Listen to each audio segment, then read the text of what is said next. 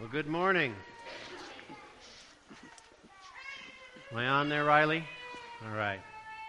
Well, let's turn to First Corinthians thirteen.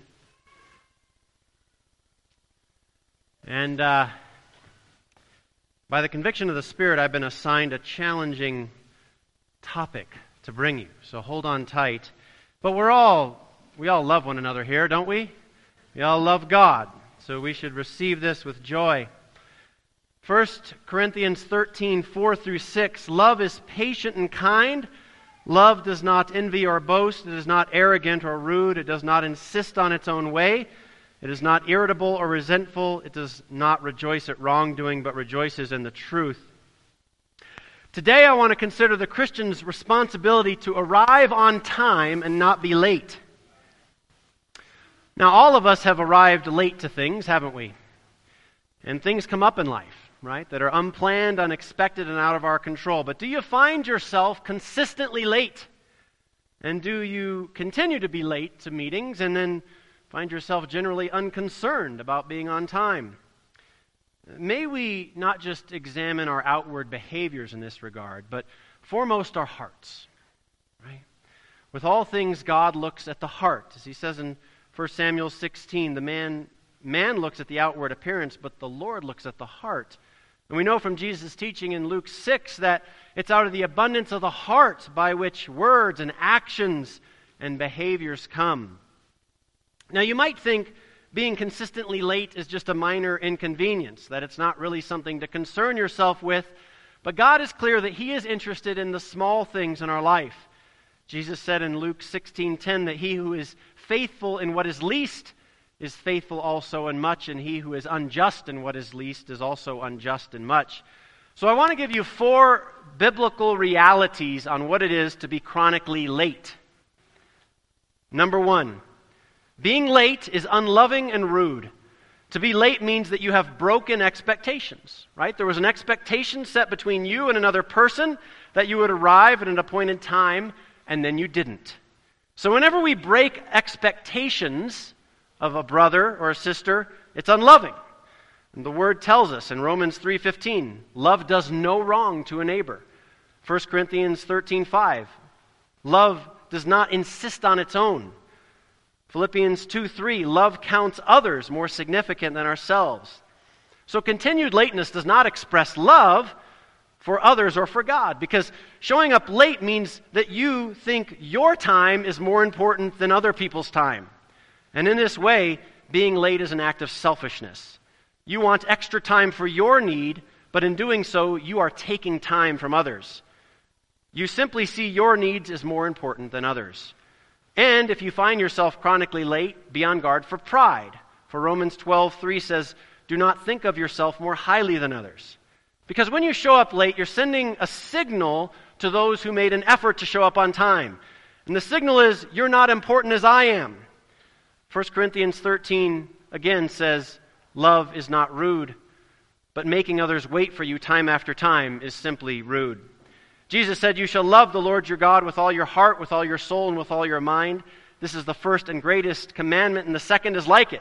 You shall love your neighbor as yourself. Because no one arrives on time just to wait for others that are late. No one likes delayed meetings or having to reschedule meetings because someone is late. Being on time is a simple way that we can love our neighbors as ourselves and show honor and respect and kindness. But overall, our love for one another or lack thereof is a very serious matter in our witness to Christ. Jesus said in John thirteen, by this all will know that you are my disciples if you have love for one another. For even a spiritually blind atheist can see a lack of love from someone who is perpetually late.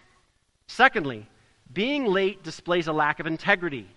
Referring back to expectations, you told someone you would meet them at a certain time, and again, you're late. So you broke your expectations and thereby your integrity. Said another way, you lied. You did not keep your word. Yet Proverbs twenty-two one says, a good name is to be chosen rather than great riches. Showing up on time is a matter of keeping our promises to one another, and consistently breaking such promises put cracks in your personal integrity and most likely in your relationship. If you're chronically late, and considering it's a breach of integrity, it may be a fair assessment for someone to regard that person as unreliable, undependable, and untrustworthy. Consider the business world.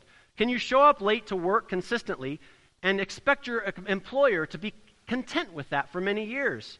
Why is it any different in our personal relationships? Thirdly, being late is stealing. When you're late, you just stole time from the other person's life. Consider a man who's spending time with his family, or perhaps he's at work, who gets up and leaves that place to go meet with you to arrive on time. But since you're late, he does nothing.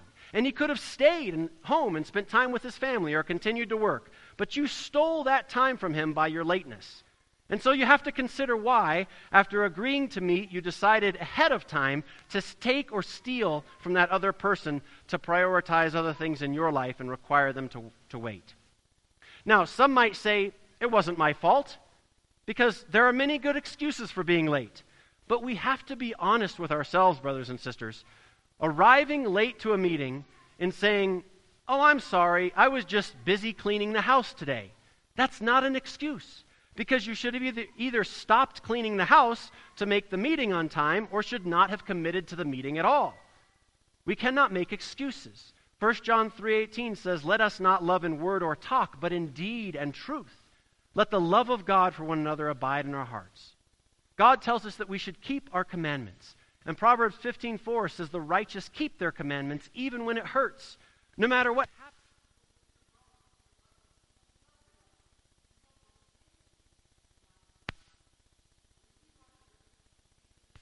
Let your yes be your yes and your no be your no. And because there's a simple solution to this. If you're not sure that you can keep the promise, then just don't make the commitment in the first place. For example, let's say a brother or sister wants to meet you at four p.m., but you know that that's a little tight for your schedule. Then just say, how about let's meet at four thirty p.m., and you'll arrive early and bless that brother. Fourthly and lastly, being late hurts you. The Word of God so, says, for whatever one sows, he will also reap. If you are chronically late, it's likely that you'll miss opportunities. There may be consequences. You will hurt the relationship. You could get fired from a job. Your reputation will be damaged, and your Christian witness will be dulled. As Christians, we're called to love one another. We're called to a higher standard that we need to respect one another's time. And so if we're consistently late, it's because we are choosing to be late. But in our choosing, we are loving, unloving others, and unloving to God. So the encouragement today from the Word is to be on time for the purpose of loving others and loving God. We don't, don't do it to please man, but because you, as a redeemed child of God, having been bought by Christ, given life anew by God, we are now free to go and serve others and regard others better than ourselves, to be on time. Galatians six ten says, so then as we have opportunity, let us do good to everyone, especially those who are the household of faith. Above all else, let us apply this teaching to the Word of God and the worship of God. We, we have to be on time to our devotion to God. We have to be early to it. And the worship of God. We all have friends. We have work to get to. We have doctor's appoint, appointments to get to. But I trust the worship of God is one of your highest priorities in life to get to.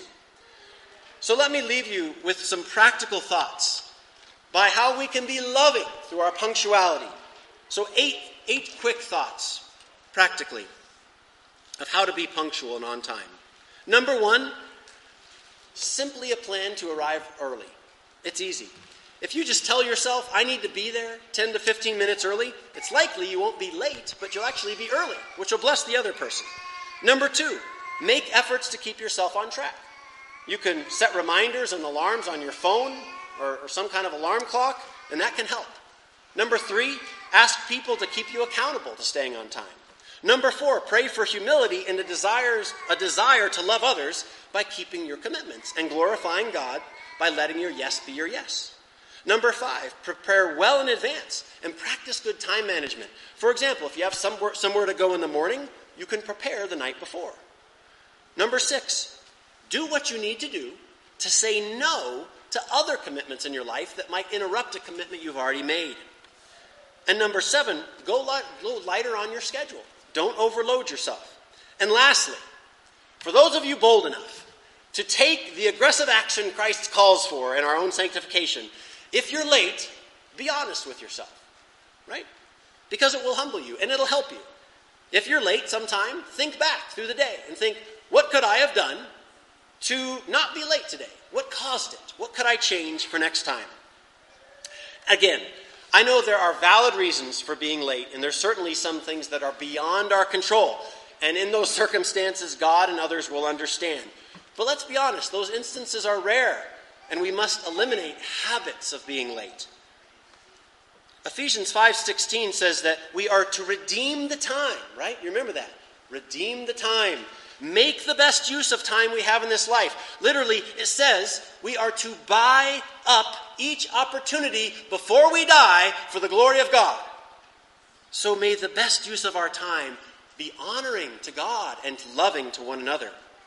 Now lastly, I have a word for those of you that are extremely punctual and timely.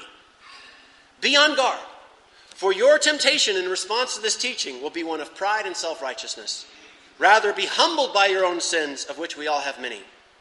And just as we do with each other's various weaknesses, let us lovingly encourage and help one, one another in this area with patience and grace, yet not overlook and enable a lack of love for one another in the body. Let us all turn from a self-oriented focus and love one another through the hope of the gospel, and thrive as the body as we deny ourselves and pick up our cross and follow Jesus to glorify him and to love those he's put around us. Amen. Let's pray. Father in heaven, we come before you and we thank you that you have freed us. You have freed us from the chains of self. And you have given us life in Christ. This life that is to live for you and for others that you have put in our life. Oh, Father, help us to do this by loving one another, honoring one another, respecting one another, keeping our commitments, and glorifying you, redeeming the time, making the best of it to glorify you. Oh, Father, help us and remind us of the hope of the gospel in this as we now confess our sins individually to you.